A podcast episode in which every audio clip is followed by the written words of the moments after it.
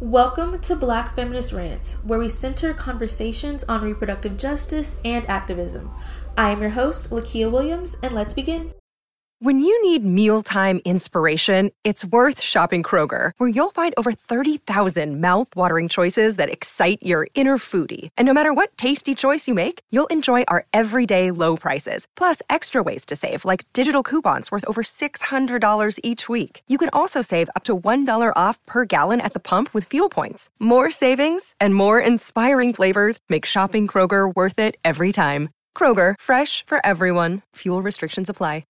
Happy Black History Month, and welcome back to the Black Youth Sexuality mini-series. In this series, we will be discussing various topics surrounding sexuality, reproductive justice, and liberation as experienced and imagined by Black youth. In this episode, we will be talking to the Amaya. Amaya is a youth organizer and model, and she will be discussing the hypersexualization of black girls and femmes. Thank you so much to the Epping Foundation and Advocates for Youth for sponsoring the season, and let's jump right into the episode. Thank you so much, Amaya, for joining us for this episode of Black Feminist Rants and for being a Black youth storyteller. Yes, thank you so much for having me. I'm excited to just talk with you for a bit. Of course. But for those of y'all who don't know, Amaya was a part of the first BFR team. You were like the comms coordinator, right? Yeah, so I was like a comms coordinator coordinator. I worked with like social media and just kind of help push the information out. Right. I know it took me a second to remember because I felt like you did a little bit of everything. Yeah, I feel like in those early stages, we were all kind of just mixing around different things, which was really cool. Yes, I'm so glad to have you back to be a storyteller. So, to start us off, can you introduce yourself with your name, your pronouns, and a few words about yourself and the work you do? Okay, so my name is Amaya. I go by she, her, and a couple words about the work I do. I would say overall, I'm just like a youth advocate and a youth activist in the city of New Orleans. Since I was younger, whether it be writing, whether it be student council, whether it be working with mutual aid, whether it be working on the podcast, I've done any work in my community I can to push any social justice, like any social justice never, I've pushed for it. And I've tried to incorporate that and specify the importance of youth and youth being at the forefront of that movement whether it be reproductive justice, adultism, anything, I've always pushed the youth identity first. And so, yeah, that's how I would describe any of the work I do. It's youth oriented, it's Black femme oriented, and it's oriented around the Black youth in the city of New Orleans. I love that. And you also did a lot of great organizing when the pandemic first took off. Can you speak a little bit to that?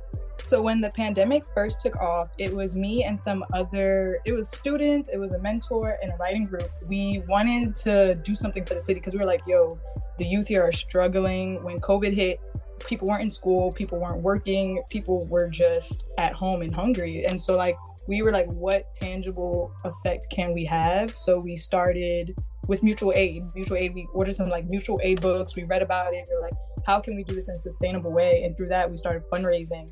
And after our first fundraising, and this is for the NOLA Black Youth Fund, that is the name of our organization. You can find us on Instagram. But like after our first round of fundraising, we realized how much support we had in the city and we pushed that. And our whole thing is we want to give Black kids money. So that's exactly what we did. Uh, any money we fundraised, we immediately redistributed straight money to youth. And we didn't ask questions. We didn't want people to like prove that they needed it or like have to trauma dump why they needed this money. We opened up applications where like if you were black, if you were under, it was like 23. If you're black, if you're under 23 and you need some money, reach out to us. And we tried to match that as much as we could. So yeah, we did that at the beginning of pandemic and we're still working on how to keep that sustainable and keep that around and keep that as a resource. That is amazing. I remember when you applied to be on BFR and I saw that in your application. I was like, oh my gosh, she's so young, doing amazing work, really impactful work. Thank you. Thank you. Of course. So, one thing that we always say in the reproductive justice movement is that we all have a story to tell, and that reminds us to center our lived experiences. So, can you tell us a little bit about your reproductive justice story or a piece of it? So, my reproductive justice story to start is like my existence as a young Black femme leaves me in like a dangerous position when it comes to healthcare and just my existence in general. So, from youth age, I've been in a system that I've had to navigate, and reproductive justice from Um, youth age has been an idea that I've had to navigate. I've always been I've always worked in social justice. So after working for the podcast, where the whole main focus is reproductive justice, it kind of gave me a more, it gave me a better framework for how reproductive justice is entangled with all of these other justice movements and why it is so important that just having control of our bodies and having control of our health as women how much that affects every other aspect of our life and how reproductive justice while black women and black youth are not always at the forefront of that movement we are the creation we are the forefront we are the movement in totality so after like working for the podcast it kind of gave me a better idea of that and like how that can affect all of my work in the future so that is a little bit of that story Oh my gosh, you're gonna make me emotional. and honestly, and like you... I mean every word of that. After working for the podcast, it gave it really did give me a better idea of like, yo, all of these different things have to do with reproductive justice, whether it be the money I make at the job I work at or how hard it is for me to just go to a clinic. Whether it be, yo, I'm going to Walgreens and I don't know the difference between plan B and this other pill I'm looking at. Like all of these things and the education around that all pertain directly to reproductive justice and the work that you're doing and the work that, you know, we're doing together. So like that that gave me a better idea and a better focus of what that could mean. I love to hear that. I love that you learned that. And for anyone listening, feel free to donate to BFR so we can continue to pay young yes. black femmes to work on the podcast. yes, no free labor over here, okay? but thank you so much for sharing that piece of your story. And for this episode, you mentioned that you wanted to talk about your experience being hypersexualized as a young black girl. Can you just give us some details about what that experience was like for you? So, that experience for me I guess I will start with saying that I did not grow up in like a restrictive household. I grew up in a very open household and the type of household where my mom was very forward about expressing yourself fully, wearing what you want to wear, doing what you want to do, and being yourself and going into spaces fully yourself. So I'll start that there. I'll also say that I grew up in public New Orleans schooling where there is a strict uniform policy and so going into school as as a kid you know i'm eight years old i go to school i'm getting dress coded for having a, a, bra strap showing. I'm going to school and before i'm even greeted during the day i'm getting my skirt measured to my knee. Or i'm giving I'm, I'm given a makeup wipe and told to take my makeup off at 12 years old you know so it's like when I think about that idea and I think about the fact that as an eight year old, as a middle school, as whatever, you don't go into school, you don't immediately see your body as a sexual object until you're told it is. And so when we are immediately, when we're immediately scrutinized and told that our bodies are not acceptable in this form, it's only acceptable in this form, immediately we lose all control of our bodies. And for reproductive justice, one of the ways you would define that is giving women the opportunity and the ability to have complete control and autonomy over their bodies. So when you're a child and you are completely stripped of that, which is how, it goes, you know, as as a child you don't have autonomy over your body. As a black girl, you absolutely have no autonomy over your body. So it's like this idea that like I'm going to school and I'm being told that my body is super sexual in a way that I wouldn't even think about. My bra strap, how does that distract anybody? You know, I'm wearing a neon pink, I'm wearing a neon pink tank top. Like, who does that harm? But then immediately I'm like, okay, if this is not acceptable, what else about my body is not acceptable? What about what else about the way I present myself is not acceptable? And so then we think about like respectability politics. And the biggest part of respectability politics is like promoting morality while de-emphasizing sexuality and like while completely contradicting the two because it's like we want to be respected but we're taking away our respect you know what i mean? So it's like i feel like, like being growing up in schooling in that school system and automatically having to like fight a dress code and feel uncomfortable in that way was like some of my first interactions and understanding like reproductive justice from like a bigger a bigger a bigger scale. Because it's like what about my body is harmful to anybody. And what what about the fact that I'm a woman gives you the ability to say that my body is harmful and take that away from me? Because not being able to wear what I want to wear not being able to put makeup on that I want to put on having to change the length of my skirt all of those remove any autonomy I have over my body and how I present myself. So that's yeah. In schooling I feel like that would be my first that was my first introduction to like what it meant to not have that bodily autonomy. Ooh, that was a lot. Um, and I I never like put two and two together when you talked about this story that you know in New Orleans public schools there's like strict dress code policy Mm-hmm. So how are we dress coding people and there's already a dress code policy? But you said so many good things just in your response. I was gonna ask about respectability politics. You already brought that up. Mm. I love that you mentioned that you don't immediately see your body as a sexual form until you're told it is. So you're eight years old, not even thinking about your body as a sexual thing, and then right. people are sexualizing it. Grown-ups are sexualizing your eight-year-old body. Right. And it's kind of crazy because it's like it's things you wouldn't even think about. Like for me, putting on makeup was just like a cool new way to express myself. And when I say makeup, I mean I'm talking mascara and like tinted lip balm, like not even anything that would even be distracting. You know, I'm not playing beauty shop in class, which is another thing that's just like why are black women always scrutinized just for doing anything that has to do with beauty but it's like the idea that me doing that like you're so hyper focused on my body that you notice that and immediately want to change that. You immediately want to police me and tell me i can't do that. I, i'm not able to do that. I'm not at the age to do that. At what age do we grant what age do we get granted that autonomy? What age do i get to put on my own makeup? And then what comes with that? What comes with having that freedom to express yourself and still being policed by everyone around you. What does that do to you when it's like, you know, when you're a kid and you're told you can't wear that, you can't do that. It's like, okay, I'm a kid. But as an adult, when you're told you can't wear that and you can't do that, it, you can't accept it with I'm a kid. You can't accept it with anything else. And oh, it's because I'm a black woman. That's why I can't do that. You know, you can't you can't reduce it to anything else. So I feel like it's like a painful realization coming into adulthood and understanding the kind of different feelings that comes with the same exact idea and the different ways that plays out. I love that you keep bringing up this word autonomy because I feel like a lot of times when we talk about reproductive justice, people like focus on the first three tenets, which is like around reproduction, but mm-hmm. bodily autonomy is the fourth tenet of reproductive justice, and people deserve autonomy over their body and how they express themselves. And I love that you keep bringing that to the forefront. Yes, yes, yeah. Because like reproductive justice for me is like just a coalition of women, of Black women using human rights and social justice framework to like redefine choice. And that is choice in like anything to me. And that's choice of an eight year old girl who wants to wear a little short skirt. That's choice that she deserves to have. You know, that's choice that I deserve to have to wear whatever color bra I want. Because why is an adult looking at that? You know, why is an adult sexualizing my Lisa Frank tank top? Like, that's crazy but it's so normalized that people don't even think about that and especially when it comes to reproductive justice we start from this place of like we, we start talking about teen pregnancy and like sex ed in schools but i'm like whoa whoa whoa whoa whoa. What about the dress code that is sexualizing every child and telling them that their their knees are a distraction to men or boys not even men? We're talking about kid on kid crime. Like what about the choice of telling a child that what they're wearing is unacceptable because sexually it's charging somebody else. Like that's insane. And it's really normalized. And I feel like it's left out of a lot of the conversations on which reproductive justice starts from the day you're born to the day you die. You know what I mean? Like it's something that is necessary from the moment of conception. Definitely. And even before the moment of conception. Yeah.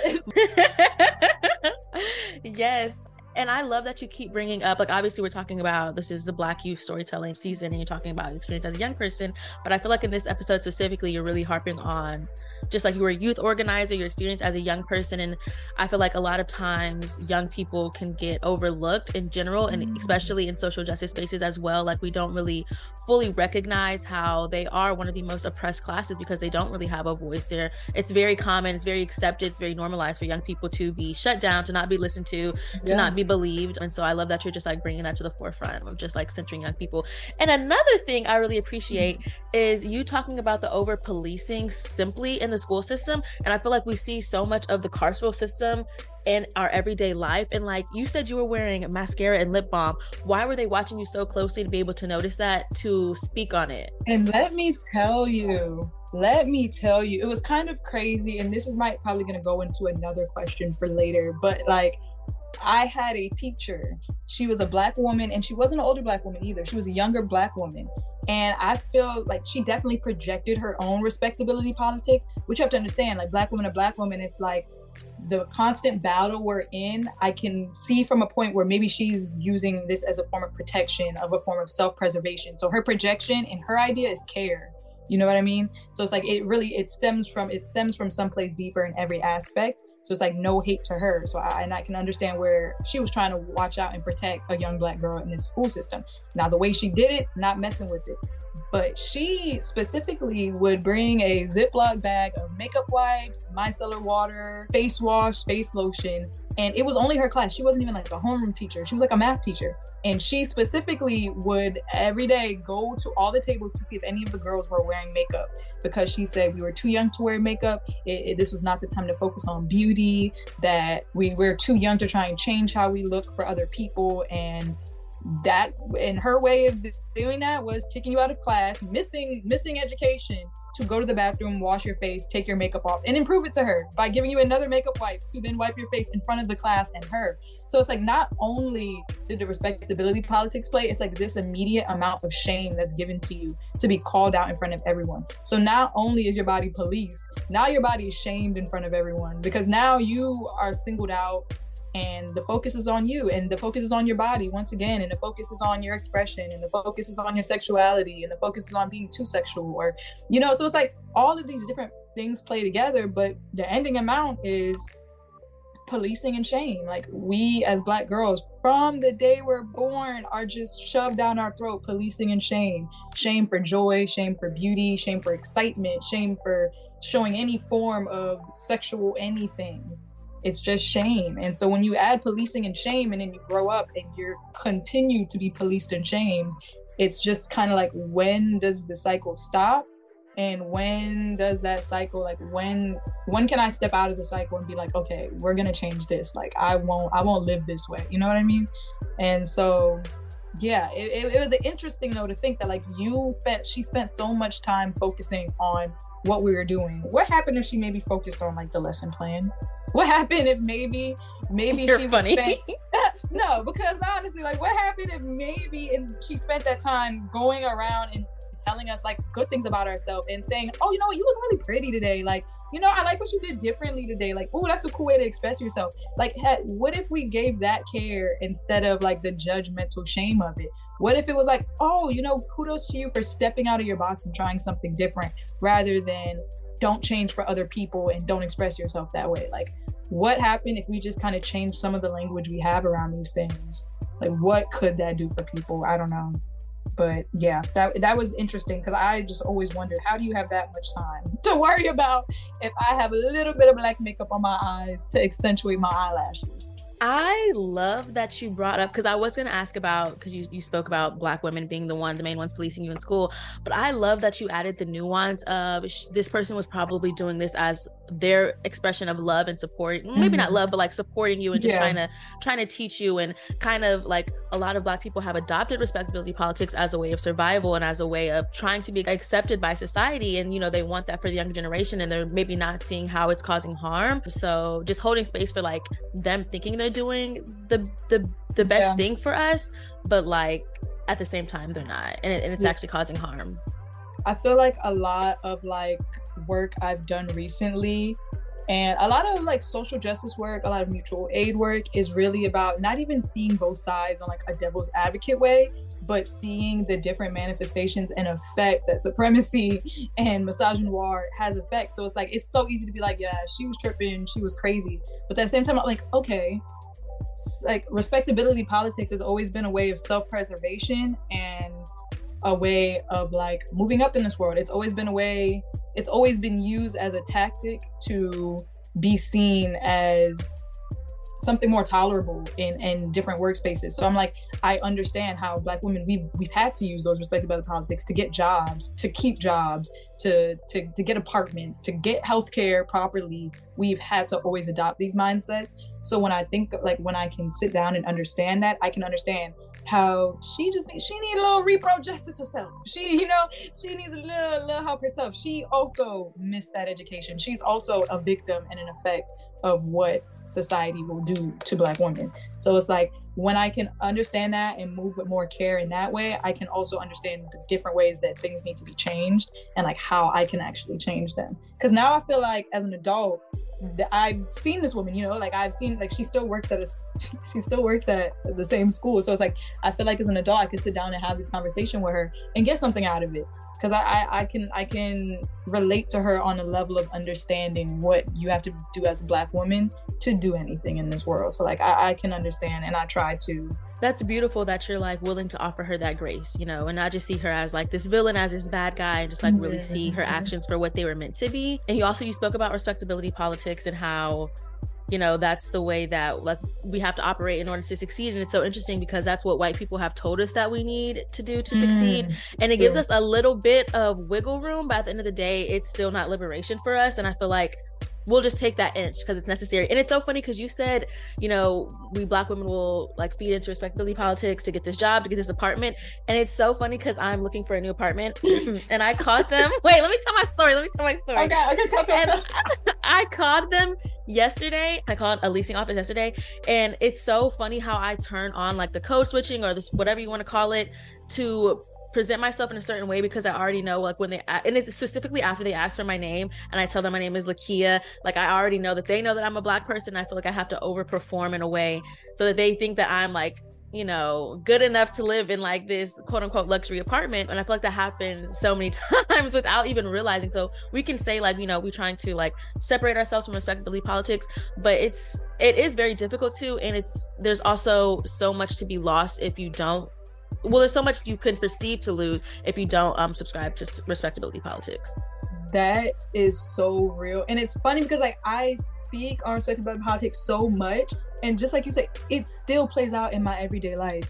Let me t- this is actually just a goofy moment but like i had an interview online like it was a zoom interview and my hair wasn't done. So it like my hair wasn't done. It was just in a little low puff you know i got some 4c kinky curly hair I literally was like, all right, let me let me throw this straight wig on real quick. It looked lumpy, it looked terrible.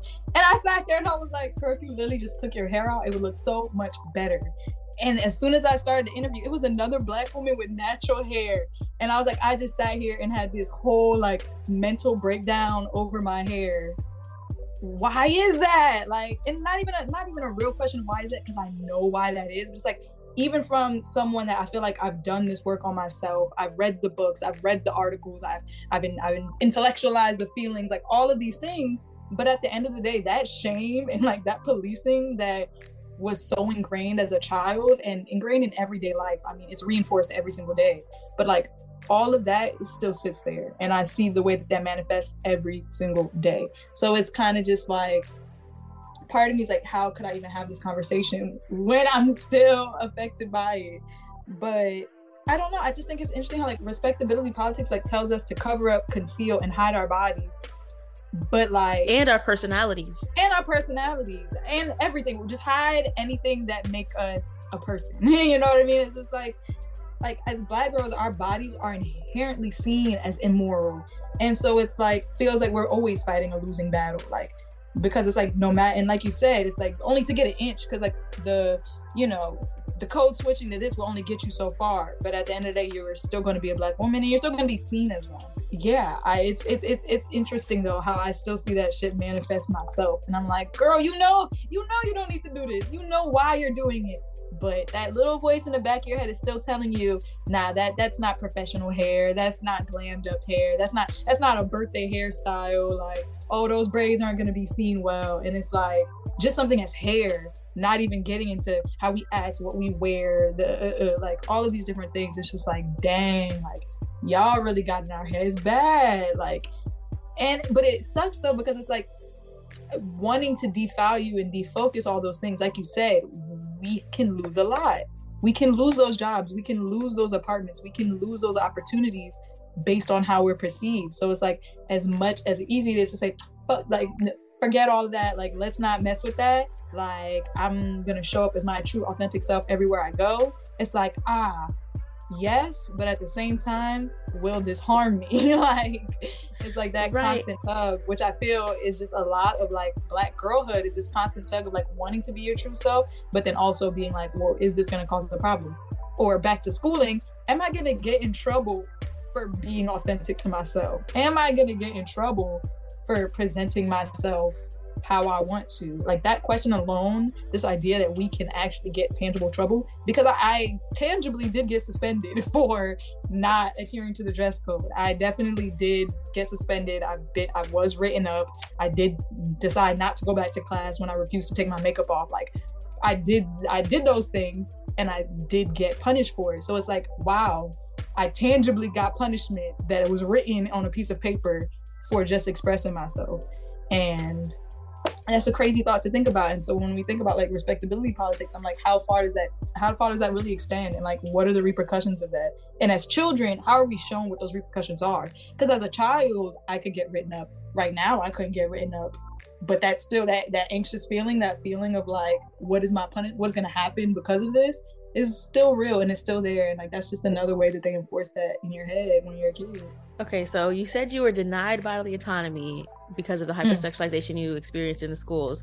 Then when you said, No, I'm not gonna allow this to happen anymore, and you stood up for yourself and you stood in your power, then you were suspended.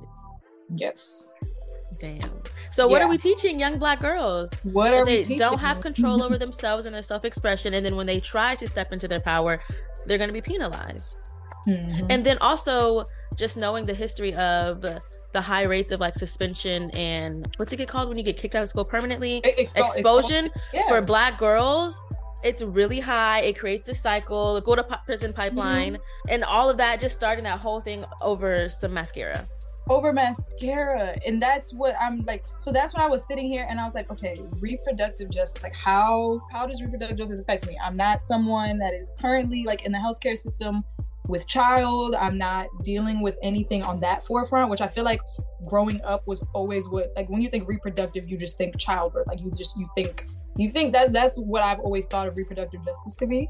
So like sitting down, like, okay, in what ways has me being a black woman, a black femme, in what ways has that affected me? And I was like, huh, I did get in a lot of trouble in school just for how I express myself huh, that does mean that I was getting in trouble and like didn't have any bodily autonomy if that's what I was getting in trouble for. Huh. Reproductive justice does it, it, it is about bodily autonomy and the choice to just do what the fuck you want and like having that removed from you. And so yeah, but like a quick story time. So when I was younger, I this is when I say younger, this is middle school at this point. This is like this is fourth grade, fourth, fifth, sixth grade. Um, I was like, a dress code is ridiculous. I'm from New York, so like, if you weren't in private school, I didn't grow up grow up around seeing a whole bunch of people in dress codes and in uniforms. And so I was just like, what? Like, what do you what do you mean you can measure my skirt? I thought it was crazy. So at the time, I came from a household that pushed for me to always express myself. So if that meant that I wasn't okay with the dress code, my mother wanted me to express that. So at the time, I did a, ah, what's it called when a whole bunch of people like sign the paper when you're against petition. Something? A petition. Oh mm-hmm. my god, that was my favorite little middle school word. A petition. I thought I was so. I thought I was really doing something. I printed up maybe ten pages of this petition to withdraw the dress code and withdraw the uniform. And I went to school super early for like morning breakfast, and I stood outside by myself and I asked parents to sign this. It oh you're smart. You went to the parents. I went to the parents. I was like you know what? Administration obviously isn't going to do anything. I want i want the parents on my side. Because i figured you know not even i figured. I know that they don't listen to students. They don't want to hear students voice. They like our voice really doesn't matter. I knew that from young. So i was like all right i need the parents. Now the parents weren't really messing with me. The parents, I maybe got three signatures, real embarrassed, real tired. Like, I was like, do you not care that they're measuring our skirts instead of like talking to us about schoolwork and grades? I was like, does no one care about this? And that is what ultimately led to me getting suspended. They told me if I ever did that again, I was going to get suspended. And I called their bluff and I did get suspended. So you got suspended for trying to start a petition? I, yeah, I got suspended for doing a petition for for the petition and for I think the main thing on the petition that was like it was like you needed to buy the school jacket and I just had like a black jacket and I was like I, I can't buy the school jacket right now. And so I was wearing the black jacket. I was oh upset about gosh. them measuring skirts. I was upset about them like not wanting any white on shoes. They wanted like they needed it to be completely black. Like I couldn't wear Converse. I was like, I don't, I'm not, I don't want to buy shoes for this. Like we don't have the money for this. So it was like all these different things in one. Like not even just the part about measuring skirts. Like it was, it was the uniform jacket. It was the undershirt. Your undershirt had to be nude black or nude or black. And I was like, if I want a pink undershirt, I, I, why can't I have that? Because we had like a white button down. So it's like all these things in totality but I was cold, so I had a jacket on, and they were like, "Take that jacket off! Like this petition is getting ridiculous. You're you're you're talking against authority. You have like they said I had like authoritative. It's a whole. It's a. Was it insubordinate? They they didn't use that word specifically. Okay, that's one they used that. for me. Oh no, that's the word I got bad girl. No way. I, that, that's a crazy word to use for a child. It's a like, come on, this is not military. Like in sixth, it was like sixth grade too. Yeah, like crazy. Like that's a crazy thing to tell a child. And now that I'm not that anymore, I'm just like, yo, y'all talk to kids crazy and then wonder when they rebel, when they act up. Wait, you know what's funny? The insubordinate mm. thing, the thing that popped it off was because I wore a tank top that had lace in the back, but I had a I had a t-shirt under it. So it was just like it was lace, but there was a white t-shirt. Isn't that crazy? No, literally the exact same. I wore this Lisa Frank like pink, or it was Justice actually. It was a Justice pink tank top that had lace, and like we had a white button-down shirt, so you you could see it from like the back. And they lost their stuff about it. I mean, it was it was completely unacceptable. It was a distraction. It was I mean, at one point, my teacher did say they were like, I don't know if you're trying to like show off for the boys, but like they're not gonna care about stuff like that. And I was like, girl, I don't got nothing to show them. Let's start there. There's nothing to show. Also, this is just a tank top. So again, that hypersexualization. Why are you assuming that any of my actions or decisions have anything to do with any of the boys in the class? Mm. Why would you even put that idea in my head? Because I never right. thought that. So why are you thinking that? Why are you assuming that my tank top sexually does anything for anybody. Like, so it was just like all these different things that I was just really sitting there. My little fourth grade, fifth grade self was sitting at the table, upset, angsty, and mad. I was like, this isn't right. I won't stand for this. um, no, I'm not trying to be like a conspiracy theorist or anything, but like, they denied you bodily autonomy. You got upset. You stood in your power you took action they suspend you like this this feels like they were getting you prepared for how the real world is and and they black- did. And they did i will give i will give it that like having that constant battle with the school because when i tell you like i went another little context for the story i went to the same school from second grade to eighth grade for all six of those years I was around the same administration. It was a very small school. So the same administration, the same kids, the same parents. Everyone knew everyone at my school. It wasn't a school like upwards. I think we had maybe 200, 300 students in the beginning. Like that was it. So it was like, it was a very small school. So everyone knew everything that was going on. So it was definitely, it felt like a true battle against, it, it was a battle uphill against the school for my entire my entire schooling from middle school because in high school the battle still kept going because I joined like student government. So it was just kind of like the battle never really ended with schooling, but it definitely gave me it gave me a drive for social justice. It gave me it gave me a mind frame. Like I was like, okay, I understand now that this shit is unacceptable. And so from then on, once I realized that, and like it's easy for me to say because I had the support at home to do that. But like a lot of kids, if they get in trouble at school, they go home and tell their moms, and I'm like, well, what did you do wrong? what what what did you do? You you gonna make me come to the school and and and do something with you? Like it's like so it's like I thankfully never had that. I would go home and be like, Ma, they they they just measure my skirt and she's like who's touching my baby why are they measuring your skirt if i sent you in that skirt then obviously i wanted you to wear it that's it why are they because she she my mother took them questioning me as them questioning her mm. but she let me be the one to handle that because she was like, well, they questioned you, so you need to answer them. But them doing anything against you, them questioning any decision you make and wearing makeup is them questioning my parenting. And so like I'm forever thankful that I had that. Like I having that confidence from home is what boosted me as a little fifth grader to go stand in front of school asking parents to sign this when they're trying to get to work. Like it was it was it was her support that gave me that confidence and still now has helped me as a youth advocate because it's like I know a lot of a lot of youth don't have that. So I want to give that. That's why when I say I preface youth in anything I do, I really, really do because it's the youth that don't have that support. It's the youth that have to go home and still get belittled about their feelings. They they're getting it from home, they're getting it from work, they're getting it from school on all fronts. We're just not taken serious. So it's like when I like when I do any work, I want to work with youth, I want to work for youth, I want to work like I want to work just I want to work with youth in general because I'm like we are the ones that aren't being taken serious in most other capacities. Okay, so you brought up your mom a couple of times. I really want to talk about what it was like having cuz you all positive things like she was supportive, she really instilled confidence in you, told you to stand up for yourself. Can you mm-hmm. talk to mm-hmm. the experience of just having a really supportive mom there to back you up?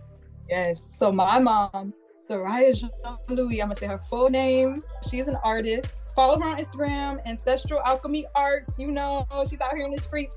But anyways, my mom, I don't even. I, I love her to death, I, obviously. But like my mom, she's a queer womanist artist, conjurer, doula, and like overall healer.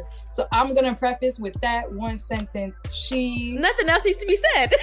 she is all of those things and raised me with all of those things. So like I was raised in a queer household. Like I never I, it was never a question of like, do I need to come out? Like, mom, I think I think I might like girl. Like, nah, she do too. Like, it was never that was never a problem. It was never an issue of like, mom, what is sex? We were having those conversations when I was four. Like, you know what I mean? So it was like, I, I didn't and when I, so I didn't come from a restrictive household and when it came to information I didn't come from a household was like oh you're not old enough for that it was always if you're old enough to ask the question if you're old enough to see this shit in media if you're old enough to go to the store and be followed around when you like you're stealing at five you're old enough to start to understand why those things happen and so I so, love like, that. If you're old enough to ask, you're old enough to know.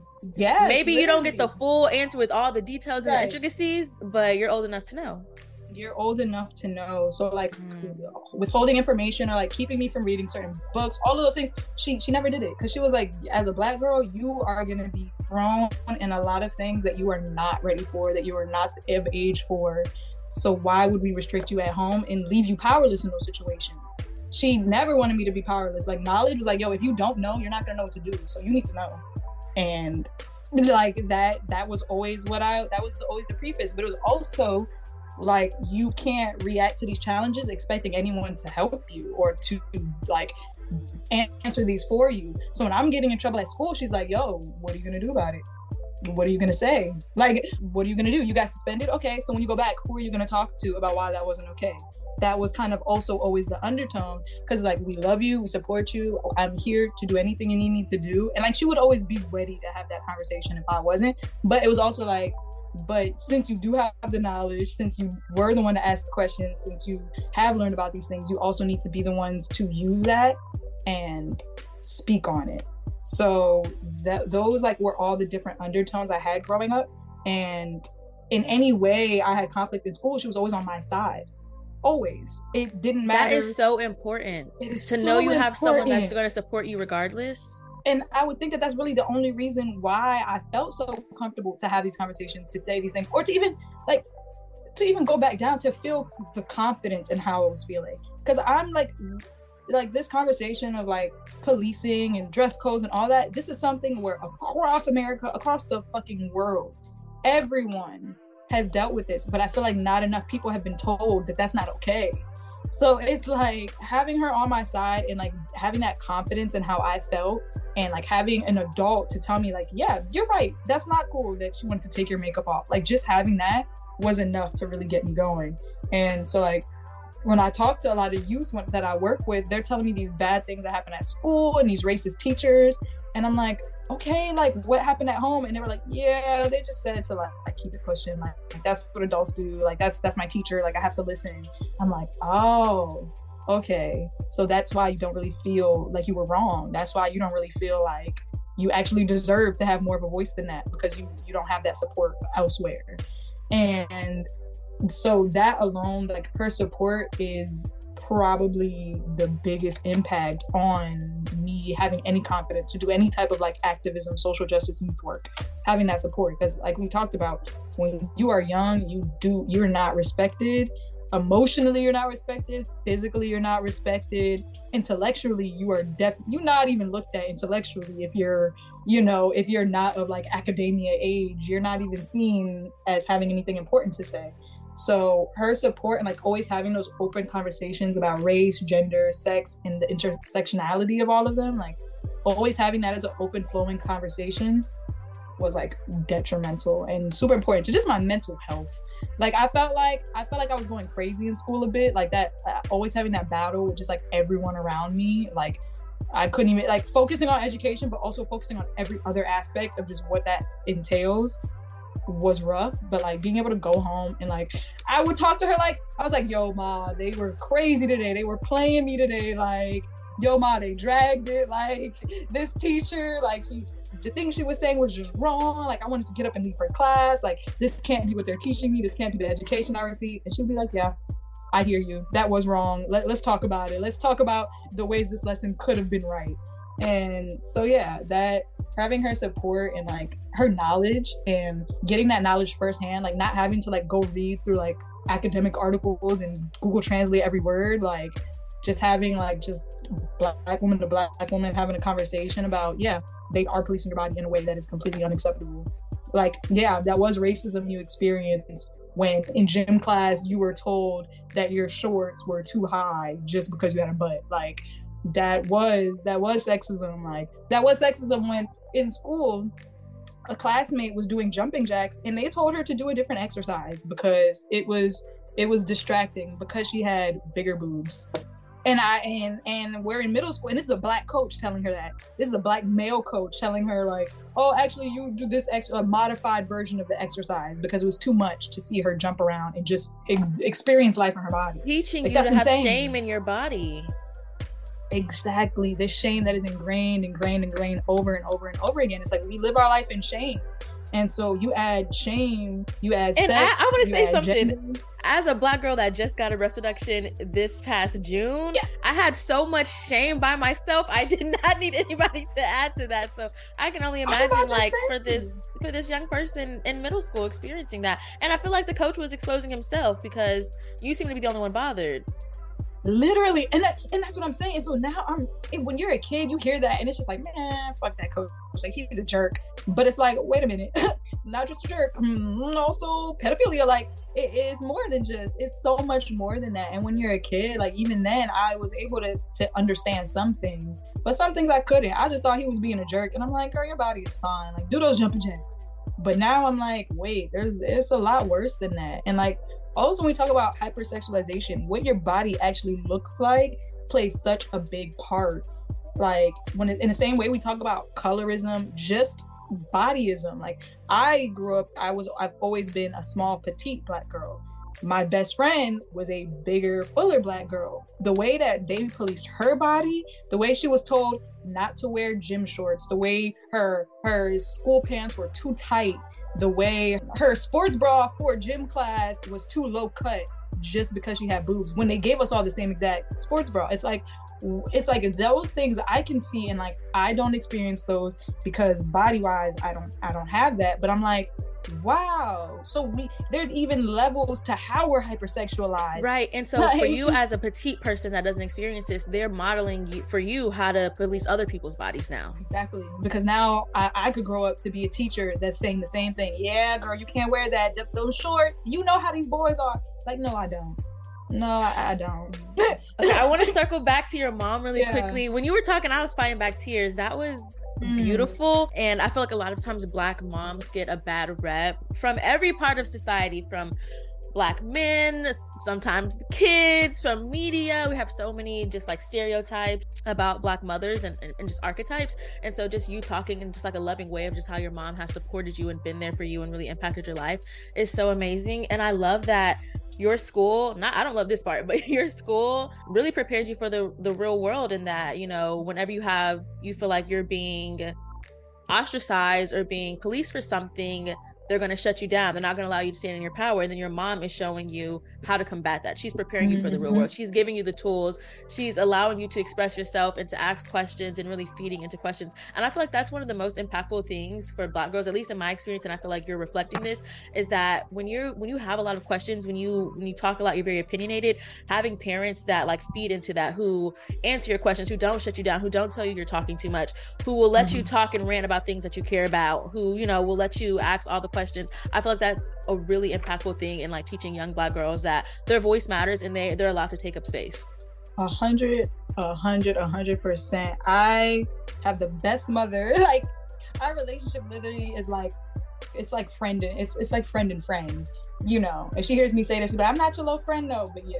Like it's like friend and friend in the way that like emotional respect has always been a thing. And I feel like I I, I start to think about like, the ways I see the relationships of parents of my friends and like how where where it doesn't work and like where I feel like it, it's struggling and it always really comes down to just like the respect and the respect of autonomy and emotional respect. Like I just feel like a lot of a lot of the parents I see, I'm like, yo, but like you're not listening to your kid. You're not respecting the emotions of your kid. You're trying to like intellectualize and debunk the emotions, but you're not trying to just let them feel and like accept that. And so when I was talking to my mom, I was like, you always let me feel. You always, you always just let you like you always solidified that my emotions were true. Whether you agreed, whether you fully understand, you always solidified that like how I felt mattered and was real and like that is super important to me. And like going forth that's how i move in any social justice work i do. I'm like i always want to affirm first before anything else affirm your emotions are real. How you feel is real. The the effects of what you feel are real. Like the effects of whatever you had to deal with as a child is real. And that shit is going to manifest itself in every form of your life now. And like that's okay. And so the like the lessons I learned from her really do inform the social justice work I do now and how I move around the world now. That was beautiful. And I love that you said she always let me feel. Even mm-hmm. if even if your feeling is because you misinterpreted what someone else said, like you still mm-hmm. have that feeling, you're still gonna have that impact of that feeling and just honoring that and being able to feel that emotion. Right. That's beautiful. And like, don't get me wrong, in school, I would definitely have the attitude. I would definitely talk back. Mm-hmm. So like, I would go to her and she would be like, "Okay, whoa, whoa, whoa." She'd be like, "That's valid. They shouldn't have come at you like that. Like that was that wasn't okay for them to do that." And then she'd be like, "But wait, let's let's take it inward you had an attitude with who? you, you you you were disrespectful to who? Like like like do we do we do we understand that the only way we're going to be heard? And I actually let me let me take that back. She would never say that the only way we're going to be heard is through respect. But like she would definitely be like like if we want to convey how we feel in a way that will be heard or respected in like that type of administration in that type of way we need to be able to communicate that properly so it's like you being angry and showing your anger in that setting will only get you so far. But if you can put the words behind it, they can't dismiss it just through you being a little angry black girl. And, and that's not to say that you can't be a little angry black girl. There's anything wrong with that. That's just to say that she would definitely try and help me like talk through how I was feeling so that I could always have a rebuttal. So that I could always say, no, no, no, you're not gonna disregard me off the off the fact that you just don't care about how I feel. Like I would always have some reasons to back the shit up. And so I feel like that also kind of helps me moving like moving through the social justice world a lot of the times they want you to play these trauma games. They want you they want you to dispel your whole life story. So this has been a great conversation. We went from hypersexualization and i knew i wanted to ask you about your mom and the positive impact she had on you but i was honestly fighting back tears over here. Like that was so beautiful. I'm really glad you had that experience. And shout out to your mom. Um, i'm gonna put all her information her yes. social media in the description so people can check her out.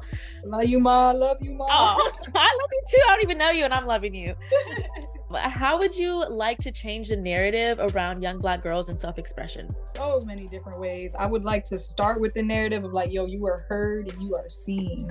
There is nothing wrong with your body. Like there is nothing wrong with how you express yourself. There's nothing wrong with being sexual. There's nothing wrong with not being sexual. I feel like every which way we're scrutinized and, and, and controlled there's nothing wrong with however you want to express yourself. So like that would be the first narrative. I'm like there is no growing up fast. There is there is no being fast. There is no being grown when it comes to how you express yourself. And that would definitely be the first thing because i'm like i just how normalized is that? Oh yeah she was wearing red red nail polish. She is fast. Oh she's wearing a tank top and shorts in the house. That girl is grown and fast. That is i want to just first start with dispel that because we may think it's cute and funny in the moment and then you grow up and you're like why did I never wear red nail polish? Why did I find it weird to wear shorts at home? Like, why don't I feel comfortable wearing shorts and skirts outside the house anymore? Like, so I would that would be the first thing. Like, you and your body and how you express that and how you live in it is your own experience fully, and all parts of that are okay. I also want to like I want to I want black I want black girls to release all the shame we have around our bodies and the shame around how we use them and the shame around how we're sexual or not sexual. Like I want us to really think about shame and how the shame is like connected to our bodies, ingrained mentally, like how we've internalized it. Because like it's so easy for me to be like, yeah, I do not feel shame around my body. I I do things in totality. And then I go home and sit at home and I'm like, maybe I shouldn't have posted that pic. Like that was a bit scandalous. Like that was a bit too much. So it's like I want us to really sit with shame in ourselves and how we put shame on ourselves. Out like regardless of how the outside world puts it on us, how do we internalize it and how do we take that in every day? I also would like to change the narrative that we we can't stick up for ourselves. You know, in schooling, I, you know, I stuck up for myself no matter what, whether I was, because at the time I was never really reassured. Outside of my mom, I was never reassured that what I was saying was right, okay, or any of that. It was always in school like you, talk too much, you, you go against authority, you don't know how to take direction, you don't listen, you have a bad attitude, all of those things. And so you're you're constantly told that you go into life thinking that like, damn, I just got a bad attitude. Like I don't like teachers, I don't like authority, I don't like class, I don't like school. That's not true. I don't like extreme prejudice discipline. I don't like my body being policed in every way the minute I walk through the door. I don't like being disrespected by adults simply because I'm a child. Like let's let's reframe the narrative around what we're told and what the actuality of the truth is. Because all those things that I was being told were not my truth, but they were being told to me as if they were. So it's like I feel like that would be one of the biggest narratives I want to change think about all of the ways you have been policed in your life and all the ways you've internalized those things that have been said about you and sit with the truth of it. Were you fast or were you just hot? were were you being grown or were you just coming of age and learning new things about yourself? Were you being hypersexual or were you just learning what the fuck sex was? Like there's just all these different things that I'm like if I just reframe the narrative narrative of it to be in my favor and to actually be my, like authentic to my truth, there's nothing wrong with it. All these things I've learned to feel shame for, there's nothing wrong with it. So I feel like those would be the main narratives. You cannot be fast. You are not being grown. Your body is okay. However you want to express it is okay. There's nothing wrong with being interested in sexuality and exploring that at any age. There's just nothing wrong with a lot of the things that they tell us is wrong. So like sit with that and think about that you're giving me a lot to reflect on. I'm sitting here thinking, and like a lot of the things that you're saying, like it's so interesting because you, you talk about the bad attitude, the all the other stuff, and I'm like, that's literally all the things I was told to. And it's like, yeah. they just tell that to black girls that just aren't like? I think so. Yeah. If you, if you are not, if you are not in the corner with your nice respectability politics wrapped up with with the perfect uniform on that's iron and crisp and directly below your knee and if you're not yes ma'am in every single word, oh, you have an attitude. Oh, you don't like you don't like school for real. You you don't want to learn. You're not here to learn. You're here to play around. You're a class clown. This is beauty school to you. Oh, you don't care about your education because you want to put some lip gloss on. You you know, it's like why why can we conflate these two things to be such a big deal when it never it was, it was never that serious. It was never that serious. So yeah, uh, yeah, I'm definitely and taking time now, just coming into adulthood. I'm like, okay, I have a lot to unlearn and unwork, and a lot of things that I don't want to pass on to my future children, or I don't want to pass on to the girls, because there are definitely be moments where I'm like, I, see someone young, and I'm like, ooh, is she wearing that? And I'm like, wait, why the fuck do I care? what what does that do to me? like, like even my like little cousin, I'm like, girl, you are too young for that, and I'm like, is she though? Or is the whole society too young for not making that acceptable for her to do like why is her wearing short shorts actually a problem? It's only a problem from predators that are sexualizing her. So it's like it's not her it's them. And i need to always put the blame on them and never put the blame on her. So it's like in any scenario i want black women to really think about it and be like is the blame on them or is the blame on me? We don't do no wrong so the blame is never on us yeah. okay, so I want to end on a positive note. So, in addition to all the amazing things that you do as an organizer and a youth advocate, you're also a model, which is very interesting because that has a lot to do with self image. So, do you feel like that has had any impact on the work that you do now from being hypersexualized and having your image and your self expression policed when you were a younger adult, younger child? For sure. I feel like modeling not only gave me a lot of confidence in my like self image and how I present myself, but it also gave me the opportunity to completely create that narrative myself. And now, and I will say all of these is like a double-edged sword because a lot of modeling is without my like without my decision a lot of and without my consent on like what the act what is actually being modeled but I personally do a lot of creative shoots for myself and I also like creative direct and style. So there are a lot of times for jobs I'm able to be the one to style myself, my hair, my makeup, my clothing, to like work with the director on like how I want to be perceived on camera. So like that gave me the opportunity to write the story myself. Like what whatever whatever I'm wearing, however I'm presenting myself, however sexual or non-sexual a shoot is, down to like what posts I share, it's all up to me. Like recently I shared a post that to me was pretty scandalous. You know, it was like for me, I was like, oh, this is this is I don't want this to be taken too sexually because it was really a shoot about vulnerability. And like I kept those photos for over a year. I took those photos last year and just never posted them because I was like, ah, this is too much. Like I don't want to be perceived in this super sexual way. And then I was like, hold on, you're grown. You love these images. It wasn't meant to be sexual, but you also can't change how people perceive you. So that don't got nothing to do with me. That's on everybody else.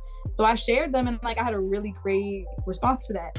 And so it definitely gave me the confidence and like, okay, I can I can live in my authentic self and like I can take authentic pictures of myself and share them and feel completely happy with it. And no one could police it. No one could tell me what the hell to put on. No one could tell me how to pose in front of the camera. I can do it all myself. So I definitely feel like modeling has like helped me in that way. And also for modeling and like styling and creative directing, I always want black queer youth to be the forefront of what I'm doing. So if it's myself, I want to show beauty from the lens of a black queer woman. And if I'm styling or creative directing a shoot for someone else, I want to show what beauty is for that black queer person. So it's like it also gave me the like the opportunity to not only make myself comfortable, but make other people comfortable and however they want to present themselves. And the bodily autonomy that goes along with like being able to present myself in whatever way I want and then share that with the world and feel beautiful about it and feel great about it. Yeah, it, it definitely has helped and is definitely giving me another framework on like how does that even affect art in the entertainment industry and all these different things. Like i can see the intersectionality of all these different ideas and how they play out and how i can like navigate through them. You've already touched on this a little bit but how has joy shown up in your life around self-expression and presentation? I find so much joy in going out in the world being a bad bitch. I find so much joy in feeling and feeling beautiful outside. Like I feel so much joy in being able to wear the weirdest, goofiest outfit. And like I have the the confidence to wear it and to be able to go out and walk around in it and no one can police that. No one can tell me to take it off. There's so much joy in like being able to like as authentic as authentically as you can i find a lot of joy in that and i find a lot of joy in sharing it and like sharing these these crazy shoot ideas i have with like all this editing and being able to like edit myself into a barbie doll box like I find a lot of joy in being able to do those things. And it kind of feels like a talk with my inner child. Like at one point in time, someone was telling you to take your mascara off, and right now you are putting on super blue mascara with glitter all over your face, and like no one is telling you that. So there is a lot of joy in me, and just like, and a lot of self care, and just presenting myself how I want to, getting dolled up, and getting dolled up in whatever way I want to get dolled up. Like I do a lot of shoots with my natural hair and a lot of shoots with curly hair and a lot of shoots with crazy makeup and crazy outfits. And so it's like I find joy in being able to do that now and having the freedom to do that without any type of policing or any negative feeling. It's just pure confidence and just moving through it. you know what I mean? It's like it's purely I want to do this, so I'm going to. And there is no one that could tell me that this isn't okay right now. So yeah, there's a lot of joy and just like freedom in that. I love it. Thank you so much for joining me for this episode. This was so great. Yes, thank you for having me. I'm just happy to kind of talk, just talk about it because like I just feel like these are things that like sometimes we don't really even think about like the effects of like our childhood. When we talk about our inner child it's not always like the inner traumatized child from like from home life. It's sometimes it's the inner traumatized child from school life or the inner traumatized child from like a school dress code. Like these are all these are all conversations and all nuances we need to think about within ourselves. So i'm happy to talk about it. And hopefully i i just hope someone listens to this and is like dang i never thought about that. That's what i want that's that's what i want from this oh for sure they're definitely gonna have that moment i already know it Thank y'all so much for tuning in to this episode and for supporting Black Feminist Rants and supporting the Black Youth Sexuality series. Thank you so much to the Black Youth Storytellers for sharing your wisdom with us. I am constantly in awe at how amazing these people are. Some of them are younger than me, some of them are my contemporaries. I just have such a good time talking to them and just being in community with other young black people. When we talk about Black History Month, we're also talking about black futures, and this is the future. And if this is the future, we're in such good hands. So thank y'all so much for supporting. If you enjoyed having black youth speak about their experience, or if you want to see more black youth working on the podcast, definitely consider donating. Everyone who works with Black Feminist Rants is paid, and I can only do that through donations and grants and sponsorships. So if you are an organization and you want to sponsor, let me know. The information will be in the description. And thank y'all so much and happy Black History Month.